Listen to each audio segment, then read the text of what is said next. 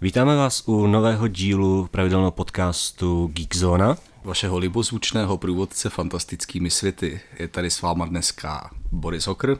A Martin Kužel. Tak Boris, o čem jsme si to chtěli povídat dneska? Dneska jsme si chtěli povídat o Vánocích, konci roku a kočkách, ale asi napřed, protože na nás kouká hrozně zle Pepa Horký, dáme Andřeje Sapkovského a jeho zaklínače, kterého všichni milujeme a kterého jsme teď kvůli němu dvě noci nespali, protože Netflix uvedl první sérii svojí vlastní adaptace s Henry Cavillem hlavní roli. Přesně tak a myslím si, že můžu mluvit za spoustu lidí, když řeknu, že jsme si oddechli, protože výsledek je vlastně docela fajn. Předčilo to mnoha očekávání, nebo minimálně moje. Co ty, Boris, jak se ti to líbí? Už to viděl celý? Já jsem to viděl bohužel celý a ve mně se to dost sváří, že jsou tam naprosto úžasné věci a bohužel jsou tam naprosto průserové věci. A myslím si, že to o tom vyjadřuje už ta první scéna, kde bojuje s Kikimorou, která se vyrovnoří z úplně klidný bažinky, která má asi 20 čísel, přitom ona má sama asi 3 metry. Evidentně už jako pod vodou s ní Geralt bojoval, ale vůbec netušíme, kde se tam vzal. A je to prostě špatný, ale na druhou stranu, když potom se podívá na zraněnou kolouška a řekne, měl si blbý den, tak je to zaklínač, takže dobrý. Ale než se dostaneme k seriálu, tak bychom si asi měli připomenout eh, to, kde to všechno začalo, to znamená povídky a romány slavného Poláka, kterému se tady familiárně už asi 25 let říká Sapek nebo Sapkáč. Přesně tak. Eh, ten seriál totiž, pokud se nepletu, tak pokrývá přesně první dvě povídkové knihy, respektive prostě povídkové knihy a končí, končí těsně před eh, začátkem nějaký větší války s Nilfgaardem, který, což je to nepřátelské jižní císařství, které napadá země severu a na pozadí potom uh, celý té invaze se odehrává románová pentalogie, která na povídky navazuje. Tak, tak.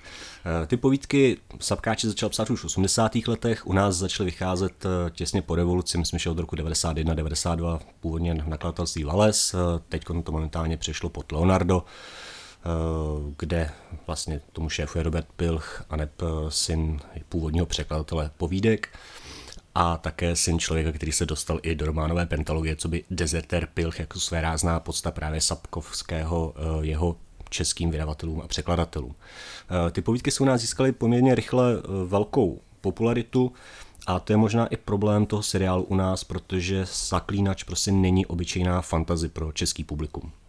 Nejde jenom o to, že první český vydání uh, povídek ve třech brožovaných nádherných knížečkách, který možná pořád ještě mám někde doma jako poklad. Já jo, takový ty s takovým hnusnýma ilustracemi, že jo? Přesně tak. I když je tam i Royo, eh, což je, myslím, ilustrace ke kulu času a takový jo, jo, věci. Jo, něco naprosto to k tomu nesedí, tak. ale je to krásný.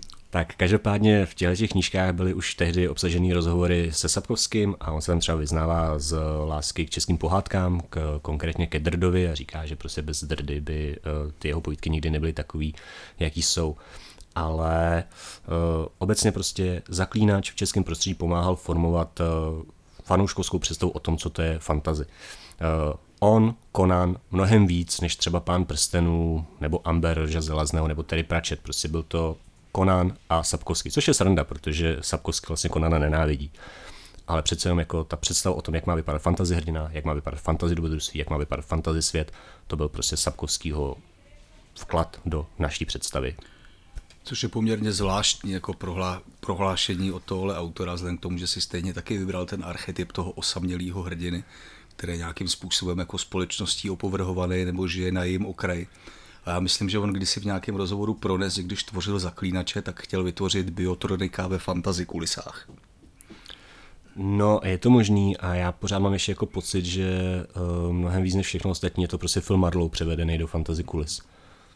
Jo, protože prostě melancholický týpek, který ho semil svět a který se snaží prostě předstírat před tím světem, že je mu to jedno jo. a vždycky to prostě v něm nějak probublá a dostane se do nějakého průseru, především většinou kvůli ženským. A Sapkovský také byl jako jeden z prvních, který, který ukázal, že Eh, i slovanská mytologie je velice hodná nějakého fantastického, epického zpracování, čehož se potom u nás chopili jako mnozí další. Mm, jeden příklad za všechny můžeme jmenovat tady ze sousedního Slovenska pana Červenáka, který mu to vyšlo nádherně. Pan Červenák tě pozdravuje a řekne, že tě zabije, protože je to červenák. Jinak bych byl ale trošku opatrný s tou slovanskou mytologií, protože samozřejmě jsou tam eh, věci, které jsou ze slovanských bájí a pověstí jako Kikimora a podobně, ale jinak musím říct, že mám vždycky osypky, jako když se říká, že zaklínač je prototyp nějaký slovanské fantazy, protože něco takového jako slovanská fantazy podle mě neexistuje.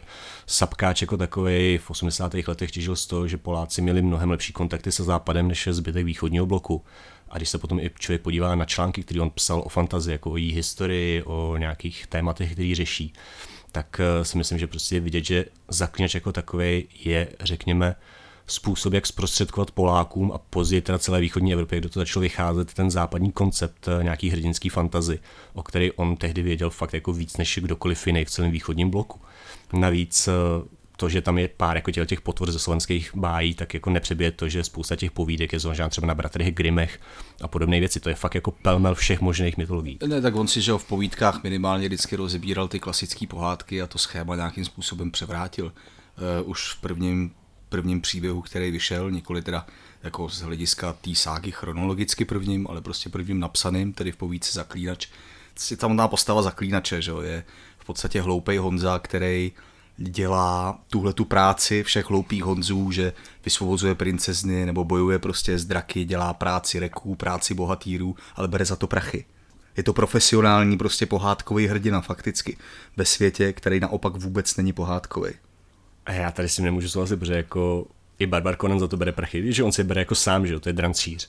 Takže jako taky podpítírá. Jako v podstatě to, co dělá Geralt, tak dělá i Jasně, Conan. ale pro Barbara Conana to není jeho práce, že jo? Barbar pro Conan, je to zábava. Barbar Conan to dělá proto, že vole pošlape eh, říše velkých králů svými zaprášenými opánky. Kvůli Přesně tomu ne. to dělá. Ale jako nemůžeš říct, že prostě jako slovanský vliv na fantazie, že to je profík. To jsem nechtěl říct, to, to, to jsem vůbec nechtěl říct. To bychom mohli říct, že to je prostě ty japonský, protože prostě je to Kaishan. Ne, ne, ne, ne, ne, v žádném případě, naopak. Uh, ty e, slovanský vlivy si myslím, jako, že jsou to koření, který to zpřístupňuje našemu publiku, protože Sapkovský pokud vycházel z nějaký mytologie, nebo kterou jako opravdu žral, tak je to ta Artušovská. A tu e, protápil jako hlavně potom e, v průběhu celé té ságy. Že? Což o, o, tom jako rozhodně nemá smysl pochybovat. Vy prostě Jennifer, která evidentně byla inspirovaná Ginevrou v některých ohledech jako věž vlaštovky, různý avalony a tak dále. Přesně tak. To, kam jako odejdou hrdinové plus eh, spousta a spousta dalších věcí, ale nejen to, vlastně když se člověk podívá potom na románovou ságu, tak tam je spousta krásných skytých narážek na pána prstenů. Jako třeba když eh, Vilgefortz, o kterém se v tu dobu ještě úplně netuší, že je záporák, eh, rozpráví s Geraltem a se ho přetáhnout na svou stranu, tak je to v podstatě převyprávěná scéna, kde se Saruman snaží ukecat Gandalfa. Byť teda tam nejsou jako staříci, ale jako dva jako brutální vědmák a zaklínač když to říkáš. Říkám, jako stejně, uh, poslední bitva v pátém díle, že ve věži Vlaštovky, taková ta obří rubačka, která je prostě skvěle napsaná, tak eh, obsahuje takový jeden krásný forek, eh, kdy jedna z postav prostě upadá do nějakého bezvědomí a teď zařve něco jako orly, přiletají orly. A samozřejmě, že prostě v tu chvíli vidíte ty hobity, který před branou Mordoru říkají, taky prostě přiletají orly. Jenom v Tolkienu jsou to opravdu jako skurvený dvoumetrový orly, když to u Sapkáče jsou to prostě vlajky, teď nevím, jestli Temérie nebo koho, Kohiru možná, Koviru, nějakého takového severního království, takže ty narážky tam jsou prostě pořád, stejně jako když eh, máte, že drancíři přepadnou vesničku půlčíků. A teď prostě tohle, je, tohle je veliká sranda. No, no tohle, přesně. Rozhodnou se, že prostě jako znásilní vyvraždí. Ah. A teď je tam nějaká krásná věta, že v okamžiku, který je kratší, než by zabralo klasikovi jako říct, že půlčíci mají obzvlášť dobrou mušku, tak od někud vyskočí půlčická babička s motičkou a prostě zhrube jako na hromádku. Všechny zabijou, někdo no. po nich hodí to šídlo, přesně, pak se obejmou a kam, kam je zahrabeme, no k těm, co přišli před nima. Že? Přesně tak, takže jako Sapkáč a jeho vlivy, říkám, je to hodně komplikovaný, je to pelmel všech možných mytologií a samozřejmě jako i ta slovanská tam je, ale netvrdil bych, že je prostě nějak jako určující. Je to prostě ten způsob, jak to těm východním, tomu východním publiku prostě narvat ten žánr, se kterým tady nebyly žádné vlastně zkušenosti. Přesně tak. Přičemž způsob, kterým to Sapkovsky povídá a který od té doby jako okopíralo obrovské množství lidí, eh, je založený ne na nějaký jako velký, řekněme, liricko-epický prostě popisnosti všech možných bytech a krajin a podobně, ale na neuvěřitelně košatým dialogu. Což on sám taky kdysi prohlásil, že považuje za jeden z eh, diferenciačních prvků mezi fantazii a pohádkou. což je prostě dobrý dialog. A je pravda, že jako některé ty, některý ty úryvky jsou opravdu, opravdu skvělý. Bohužel tohle je jako jedna z věcí, kterou si myslím, že se do toho seriálu úplně překonvertovat nepodařilo. Ne, Protože scény, které jsou jako eh, v té knize úplně výjimečný, což je třeba jedna z prvních povídek, kde se objeví velice populární postava Barda Marigolda, což je povídka Konec světa, pokud se nepletu, což není uh, žádný apokalyptický zjevení nebo něco takového, ale prostě, že Geralt a Marigold jsou na konci světa, což znamená v úplný, v úplný prdeli. Tak to holky, se tam, holky se tam nemíjí a komáři píchají, jak řekne Marigold. A uh, zúčastní se teda lovu na čerta, který zabere celou tu povídku a je to neuvěřitelná jako soustava gigů a opravdu jako vynikajících situací. Takže takový ty nejikoničtější momenty přesně z této povídky, kdy tam třeba nějaký ten sedlák jako je e, briefuje k tomu, co tam ten čert dělá. Jo, jak tu studnu za svíní, za holkami lítá, vyhrožuje, že prý jebat bude. Ve stou fajfku bánil, syn a v dým se obránil, obrátilo všechno seno tyhle ty krásné věci prostě jako to tam není. Je to zkratkovitý, no, a což je prostě škoda. Je to škoda, jako hlavně teď v eh, šestém díle, kdy se loví drák, tak eh, se objeví ikoniční trpaslíci Jarpena Zigrina, a tam jsem prostě do posledních let doufal, že se objeví stará dobrá hláška Jarpena Zigrina, že přišel jeden vyslanec od krále Nadamíra a cituji teď svině vyžeraná, že král Nadamír tu poručá, tož měl jsem chuť, ogařib, povalte ho na zem a pochčíte mu plášť. Jo, a tyhle ty věci tam prostě chybí, stejně jako když zaklínač přijede a zachraňuje dceru krále Foltesta, což je tady vlastně asi čtvrtý díl, tak eh, když mu to vysvětlujou, tak zase prostě úplně vidíte ty královský hodnostáři, kteří mají nohy zasvíněný hnojem na stole, prostě, který je vyřezávaný, všude jsou ty brokátové závěsy a oni do toho říkají, královská dcerka, super parchant, jak mm. soudek má tělo, drápy obří a tak dále, prostě jako všechny ty dialogy si prostě Sapkáč opravdu vychutnával na maximum v těch knížkách, v povídkách i v románech.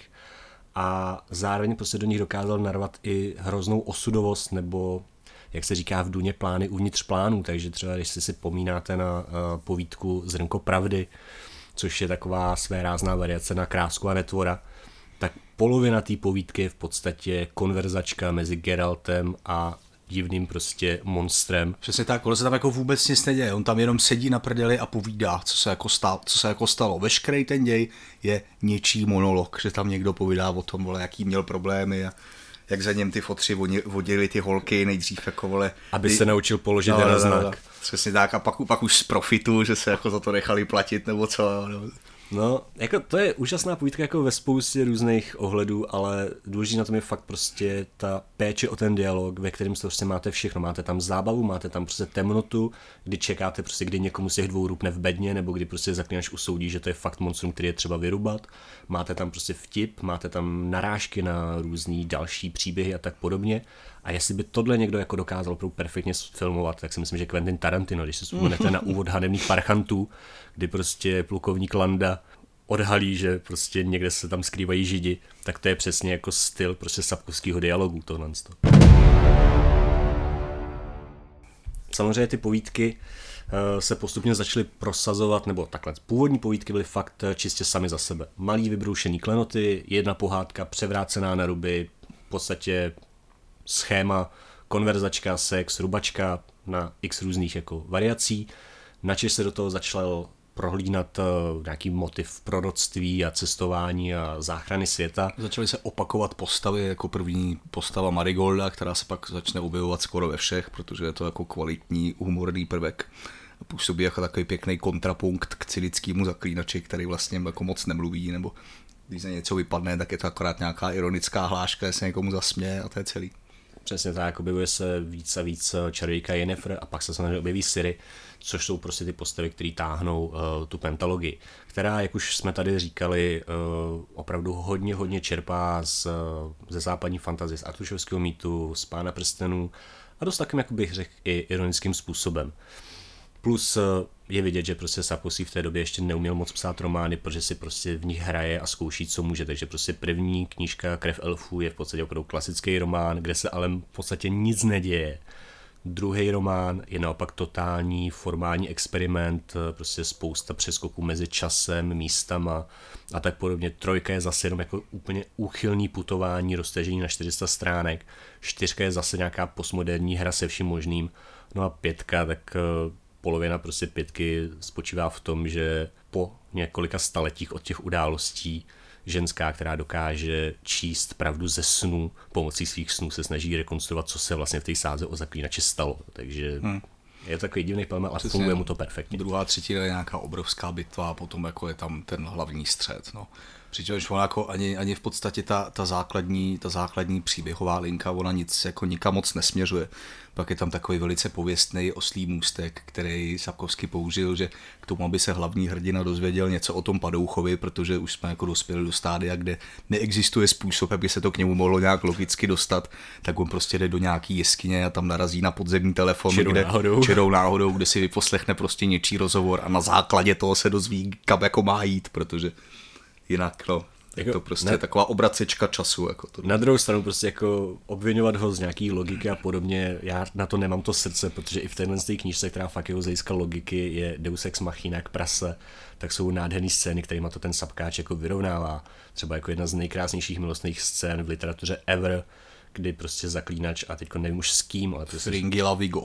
Asi prostě si to rozdávají na hromadách knih a vtip je v tom, že samozřejmě prostě je to popisovaný ne tak, že víme, kde jsou, jako, co zrovna dělají na těch svých tělech, ale kde se zrovna jako nachází která knížka, takže prostě je tam třeba věta typu jako zaklínačovi rty se pohybovali v oblasti, teď budu kecat, v oblasti Ani Kareniny, zatímco její ruce pečovaly o zprávu o roce Zahradníkově nebo něco takového. Jo, přesně tak, na záda mu spadl objemný svazek, prostě na, naše byliny, který Geralt okamžitě použil jiným způsobem, aby vypodložil hodná místa. Prostě.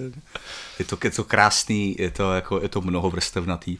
A pokud se nepletu, tak eh, v Polsku ho za tohle to chtěli zakázat že ho tam nějaká jako místní sekta označila za antikrista prostě, že... Jako, myslím si, že v Polsku mají velkou tradici touhy zakázat Sapkovského obecně, protože... Oni mají vůbec jako velkou tradici zakazovat.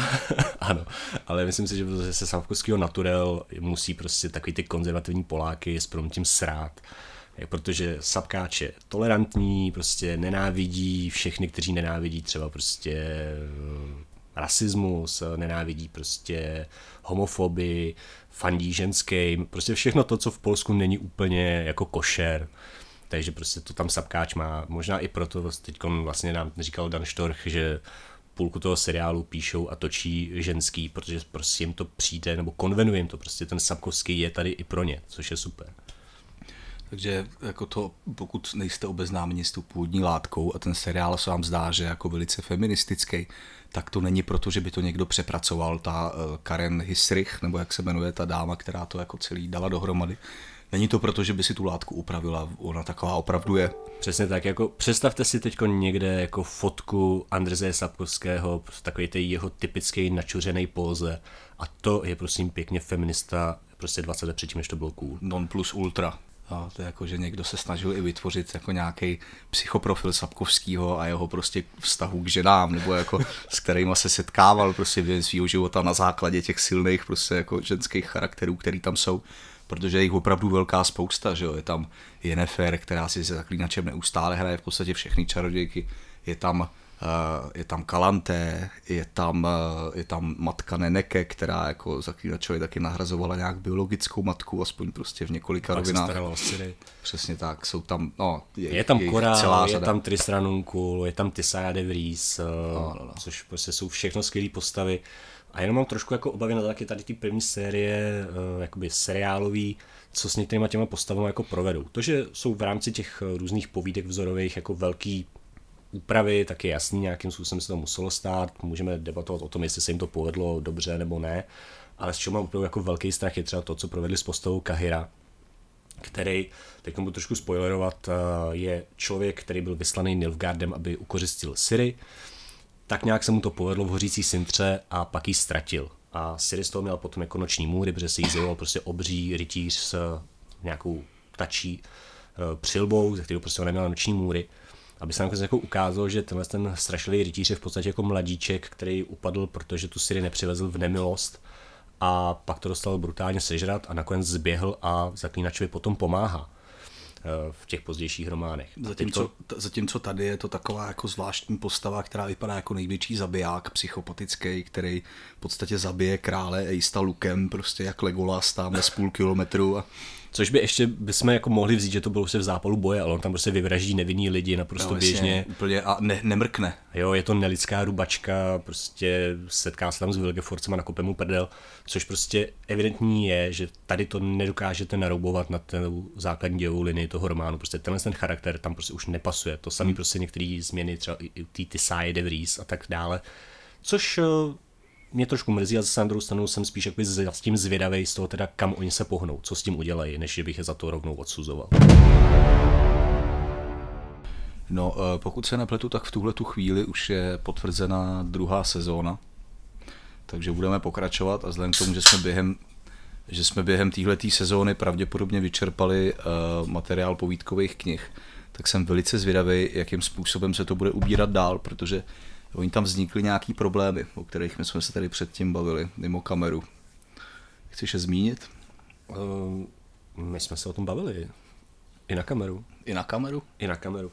Ale jako, každopádně jako my si to můžeme rozebrat teď, protože ten seriál uh, máme ho nakoukaný a jde jenom o to, jestli budeme Diablova advokáta dělat já nebo ty. Chceš ty chválit anebo kritizovat? Ah, tak já budu chválit, ty kritizuj. Pro změnu si to pro jednou prohodíme. Tak fajn, tak já si myslím, že ty budeš za minutu hotový, tak já to budu potom delší. Hmm, je to tak, no. Eh, co chci, co chci určitě vyšvihnout hodně vysoko je jako jednak choreografie a samotná postava Geralta, protože už z prvního dílu eh, z naprosto bombastického souboje s Renfrey který je podle mě jako velkým vrcholem současného choreografického umění, co se týče šermu, se se hvězdní války a hra o trůny a to se může prostě zahrabat, je to dynamický, je to neuvěřitelně pěkně natočený. A je to a krvavý. To, je to krvavý a je to opravdu jako živelný. Je to, je to, je to strašně, je to strašně naturalistický, jo. Už to, že... No, je to v podstatě takový píchání prostě na ostří nože. A ještě navíc prostě to uvede ten Henry Cavill tím svým dokonalým fuck. Jo a potom už jenom, potom už jenom se zjistí, proč se prostě zaklínačům říká, že jsou to řezníci. Protože on je zabije takovým způsobem, že jako to, to není probodávání, to je prostě půlení lebek. To je hrozně smutný, že vlastně nepřevzali, protože oni někdy citují ty pojítky vlastně doslova i v dialozích. A zrovna tady prostě to zabili tím, že udělali trošku jinou expozici toho příběhu, hmm. takže tam úplně vypadla postava Geraltova kamaráda, který dělá starostu v té vesnici a který se s ním vlastně loučí v závěru, kdy mu říká Geralte jako vypadni tady odsaď a už se jako nikdy nevracej, protože ty lidi tě viděli jenom zabíjet a ty zabíjíš hrozně. Přesně tak a hlavně ta povídka uh, je vystavená trochu jinak a sice, že zaklínač jako v podstatě přijde na to, co ona se chystá udělat. Zatímco tady on se jako jenom rozhodne, že radši zabije, než aby oni jako hypoteticky tam něco způsobili. On má nějakou tu vizi, jako že možná se něco stane, ale v té povídce ona ho přímo upozorní na to, že jako něco hodlá udělat během toho jarmarku. A že Respektive mu... je tam tak, že právě ten jeho no. kámoš mu u večeře, kdy on je pozvaný k ním do rodiny, tak mu říká, co se stalo ve vedlejší vesnici, kdy prostě parta uchylů unesla prám a dala prostě místním autoritám ultimátum, že prostě buď něco dostanou, anebo začnou vražit ty lidi. A to je prostě taková jako vedlejší informace, kterou potom, když zaklínač se baví s Renfrey někde v noci během jedné té normální píchačky, no, no, no, no tak eh, ona mu řekne prostě něco, že právě... Že mu dá tridamský ultimátum Přesně, tridam, nebo něco takového. To je ono. Takže, že prostě zazní tridamský ultimátum a jemu to docvakne jako hmm. později, takže jako ví prostě k čemu se ta Renfrey chystá a že opravdu prostě to menší zlo je zabít prostě x lidí, než prostě tady to dopustit. Kteří to ovšem neví. Kteří to neví. No, co se týče stvárnění těch ostatních postav, tak jako třeba Marigold, který se tam já jsem teda, přiznám se, že jsem viděl jenom tři díly, takže nevím, jestli se tam objeví Marigold ještě někdy posléze nebo ne. To mi řekni ty. Objeví. Bude pořád stejný, bohužel, jako jestli si myslíš, no. že jako tam bude nějak projevit jeho stárnutí, tak to ne, jenom prostě zpívá hůř a hůř. Dali jsou toho stárnutí, oni jsou tam takový zvláštní skoky v čase, že jo? nebo jakože jsou tam nějaký uh, ten seriál, což teda možná je trošku spoiler, tak teď nevím, jestli mám pokračovat nebo ne. Jo. Dobře, že se odehrává, uh, na což divák zjistí až teda prostě někdy uprostřed v několika uh, dějových liních, je tam, že je tam Geralt, je tam Yennefer, je tam Ciri a tyhle ty dějové linie nejsou uh, neprobíhají, přesně, neprobíhají, neprobíhají ve stejné době, což se jako odhalí až posléze. Kdybychom si to měli jako nakreslit, tak jako Jennifer začíná, dejme tomu, nějakých 100 let před začátkem seriálu, Geralt začíná možná, dejme tomu, nějakých 10-20 let před začátkem seriálu a jediný, kdo tam nemá žádný časový skoky mezi těma svýma různýma mini příběhama, je ta Siri, kterou opravdu jako sledujeme v průběhu nějakého asi týdne, prostě pát cintry a jí bloudění v lesích a pustině okolo, když to všichni ostatní tam opravdu zažijou dějový oblouk, který pokryje mnoho desítek let. Aby se to v závěru teda protlo. A tady prostě stejně jako úplně neš, ne úplně šťastně udělali tu expozici té první povídky, tak ne úplně šťastně udělali i ten závěr, protože v povídkách jako finální setkání zaklínače a Siri má velký emoční dopad, protože my víme, že už se jednou potkali, a zaklínač ji pořád jakoby odmítal jako to dítě překvapení. Jinými slovy, když někomu zachráníte život a on nemá čím zaplatit, tak můžete říct, dejte mi to, co máš doma a ještě o tom nevíš. A jak v seriálu vtipně říkají, je to sázka do loterie. Může to být prostě pytel brambor, může to být štěně, anebo to může být dítě. Tak zrovna Geraltovi v loterii vyšlo, že teda jako dítě, což eh, on nejprve odmítá, protože nechce, aby nějaké dítě pro, prožívalo to, co on, protože zaklínači prostě, aby se stvořili, tak eh, tam mají strašnou umrtnost, asi 70-80% z těch děcek a tak dále, takže on tomu jako nechce nikoho vystavovat.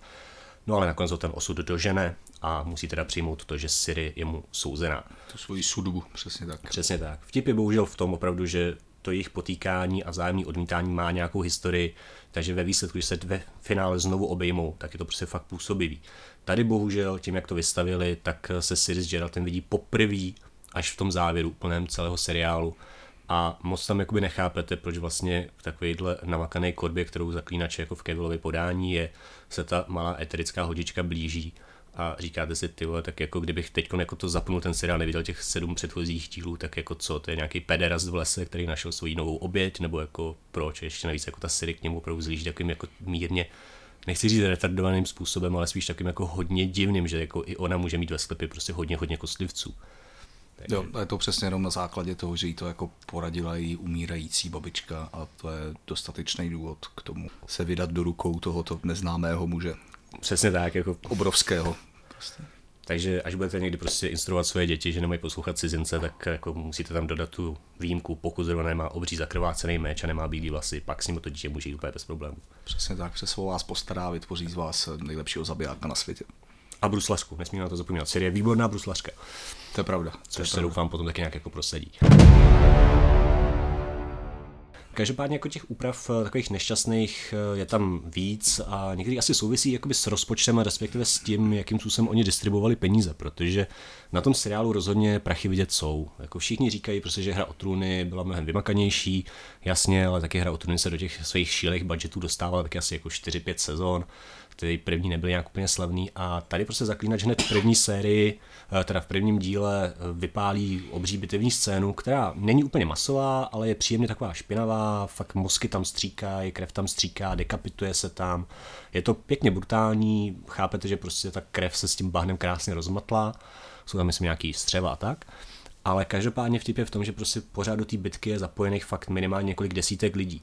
Načež o tři díly dál se zaklínač dostane do království Temérie, kde doutná odboj a chystá se celé povstání a to povstání je v podstatě symbolizovaný opravdu jako sedmi nebo osmi, teď jsem nevím, do kolika jsem se dopočítal horníkama, kteří jsou prostě ožralí a jen tak jako divně plkají a celý král má v podstatě dva strážní a jednoho šíleného ministra. Takže najednou je tam obří nepoměr a tady tomu králi potom máte věřit bohužel v osmém díle, že vládne obří desetitisícovou armádou, která jde zachránit jako Sintru, což prostě nefunguje.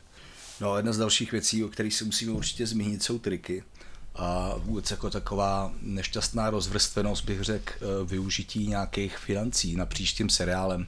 Když si třeba uvědomíš, jakým způsobem se tam používá mizanscéna, taková ta jako mlha, která na jednu stranu hezky buduje atmosféru v některých scénách, že je to prostě pochmurný a tak dál. Na druhou stranu ale použitá čistě ze zjištního důvodu, aby nebylo vidět, že je to prostě celý studiový. A občas jako to opravdu bije do očí v některých scénách. Což bohužel jako ještě navíc jako je, řekl bych, jako použitý nelogicky, že prostě zrovna ta scéna, kdyby tady to jako fakt jako sedlo jak prdel na hrdenec, jak by řekl Sapkáč, že prostě mlhou zakryjeme nějaký větší obraz a budeme se moc uh, zaměřit nějaký třeba jako delirický výjevy nebo prostě něco jako ztraceného v tom prostoru, což je třeba jako bitevní scény, tam by se to hodilo krásně. Hmm. Tak tam to zrovna nemají, protože celá série vrcholí bitvu osuzenských pahorek, který tady je teda nějaká šílená elfí pevnost, kam se nasajíčkuje nějakých 60 čarodějů a čarodějek. A celá ta bitva jako je pojatá tak, že Yennefer stojí ve věži a kouká se prostě na sever a řekne, od severu jdou tady ty, Tris udělej tohle. A Tris to udělá. Načež se Yennefer otočí prostě na východ a řekne, na východě je tohle, korál udělej tohle. A takhle projde celý ty jako světové strany. A vždycky je to prostě jako 20 Nilfgaardianů, jeden čaroděj. A je to úplná s proměnitím jako píčovina. Prostě jako takhle nefunguje žádná bitevní scéna, která by měla mít nějakou gradaci, nějaký napětí. Je vám potom úplně jedno, kdo tam umírá, jakým způsobem tam umírají. Prostě je to smutný. Přitom jako by to osudenských pahorek je jedna z nejzásadnějších věcí na celý sáze. Protože já si pořád jako pamatuju, jak Tris Ranunkul měla ty noční můry, že původně ji brali vlastně jako jednu z těch padlejch, jako slavných 13 padlých čarodějů ze Sudenského pahorku a ona to ve skutečnosti přežila. Protože jí, protože jí nepoznali, protože jí schořely vlasy nebo něco takového. Přesně. Na, na což je tam jako mimochodem takový hezký jako odkaz v tom jako v seriálu, ale prostě bohužel se s tím nepracuje nějak jako cíleně a opravdu ta dramaturgie toho, jakým způsobem, za co utratíme peníze, tady nedává moc smysl. Eh, stejně tak prostě jako ty chlapy nebo lidi, kteří to dělali, jsou schopni vymyslet krásné detaily a pak je prostě nevyužijou. Třeba když se tam zaklínač bojuje se strigou, tak eh, ve chvíli jsem tu strigu viděl, jak za sebou táhne prostě, protože ten super parchant je prostě x let mrtvolný, jako neživej, jako monstrum, který zabíjí lidi a jak tam krásně říkají v tom seriálu, jako živilo se petrifikovanou dělohou své matky, tak se za ní táhne po těch letech prostě hnusná pupeční šňůra. A v tu chvíli prostě já jsem asi vychovaný Petrem Jacksonem, tak čekám, že zaklínačí bude prostě tu šňůru škrtit, nebo že si ji prostě zatím přitáhne, nebo něco. Ale to tam prostě vůbec není. Jako oni tam prostě dávají přes držku boxerem. Ty. Další věc, která, která uh, bohužel tomuhle seriálu poměrně chybí, nebo ho jako trošičku, trošičku odsouvá do takových těch devadesátkových záležitostí, jako byl Herkules nebo Xena a podobně. Můj je, že tam... je Robin Hood, jestli tě můžu především. Robin Hood byl kde, taky dobrý. kde jedna zápletka byla, že na Anglii útočí Mongolové. Jo, jo, jo. jo. Nebo tak pak už tam byl, že v Herkulově. Herkules pak už taky byl v Británii a Bůh ví kde ještě a bojoval Kseně tam. byl Cezar. No, jasně, jasně. A Ksena pak umře v Japonsku, že jo. To je to nejlepší, že prostě zabijou samurajové. Každopádně, co jsem chtěl říct je, že uh, tam chybí jako takový nějaký, nějaký základní, řekněme, světotvorný prvky v tom vyprávění a vůbec i věci, které by jako ten seriál nějakým způsobem měl mít, což je třeba uh, nějaká základní pevná introsekvence, nebo Eh, nějaký jako vyjasněný a dobře používaný hudební témata, který by přináležely třeba jednotlivým charakterům. Já se nejsem teď jako nechci říkám, viděl jsem tři díly, možná se to jako ještě posune dál, když tak mě oprav, jo, ale do téhle doby si nemyslím, že třeba Geralt má nějaký svoje prostě vlastní zaklinačský téma. Jakože je tam jedno neoficiální, což je ta Marigoldova písnička, ale jako není to nějak využitý, pokud se nepletu, tenhle ten motiv nebo že eh, ten svět jako takový je tam používaný ve smyslu čistě jenom eh, kulisy, která není v podstatě ničím důležitá, že tam někdo neustále vykřikuje nějaký jména, který z něj jako z high fantasy, je tam, že jo, Edir, je tam Temerie, je tam nějaký Nilfgaard, je tam Sintra, jsou tam prostě jako velká, velká jako přehršel, řekněme, různých místních drahokam názvů. severu, drahokam jihu. Jo, a jako aniž by to člověku něco říkalo, nebo aniž by měl dojem, že to vlastně jako má něco znamenat, že to prostě je něco víc než nějaký prázdný označení. Je to bohužel tahání prostě klobu, jako králíku z klobouku, no. Což je strašně, což je jako taky strašná škoda, protože ten svět jako takovej, jak byl vystavěný Sapkovským, je jedna z největších jako devis celého toho příběhu, protože on opravdu funguje. Je to svět, který má jako funkční ekonomiku, funkční politiku, je to, není to, je to jako taková antiteze klasického high fantasy světa, kde se tyhle ty věci jako nikdy neřešejí. On jako Sapkáč, že pracoval dlouho v zahraničním obchodu a jestli si pamatujete na povídku Věčný oheň, která se odehrává v městě Novigrad, jestli se nepletu, který je centrem jednak teda jako náboženských fanatiků a jednak eh, centrem bankovnictví, tak eh, půlka té povídky se fakt jako točí okolo toho, jak ochcat systém a vydělat. A Sapkovský v jednom rozhovoru říká, že prostě to je povídka, kterou si napsal pro radost, že prostě všechny ty propočty tam prostě sednou, protože to je prostě z jeho práce. Takže prostě jako ekonomika moderního věku, pozdní varšavské smlouvy, přesunutá do fantasy světa, věčný oheň. A krásně, krásně, jakože nijak to nedrhne, všechno to funguje. A měňavec Dudu jako mi chybí, prostě škoda, že, škoda, že není v seriálu. Hele, navzdory, navzdory tomu, co jsme tady teďka povídali, tak bychom neradi, aby to vyznělo jako, že to nějakým způsobem přehnaně hejtujeme, jo jenom uh, protože se oba pokládáme poměrně za znalce a velký příznivce ságy, tak rozporujeme některé detaily, což ale neznamená, že ten seriál není fakt příjemný a koukatelný. A pokud nejste prostě stejný, uh, jak bych to řekl, no, stejný encyklopedický šílenci, jako jsme my dva, tak zalíbení tam lze velice snadno nalézt a nám se to taky líbí. Jako určitě, jako já jsem to fakt dokoukal během dvou večerů, takže mě to vtáhlo. Jenom prostě opravdu si myslím, že na jeden skvělý nápad je tam prostě několik dalších špatných nebo úplně šílených provedení, ale zároveň prostě to všechno táhne ten Henry Cavill. Jako ve chvíli tam prostě jsou bitevní scény, bojové scény jeden proti jednomu, zaklínač proti monstru, zaklínač proti obyčejným lidem, tak ten seriál opravdu se odráží do nebetyčných výšin a na všechno ostatní sklíží opravdu velmi, velmi z. Takže jsem napjatý, co bude v druhé sérii, těším se na ní jak malej, ale zároveň si uvědomuji, že celý ten rok budu tu první nenávidět. Je to takový love-hate prostě na druhou. Je to tak. A hlavně všechny tyhle ty neduhy, které jsme tady teďka zmínili, oni jako můžou s přílivem nových peněz poměrně snadno vykurírovat, jo, že je možný to usadit. Hra o trůny, pokud použijeme nějaký prostě srovnání fantastického fenoménu, tak se taky vyvíjela, že jo.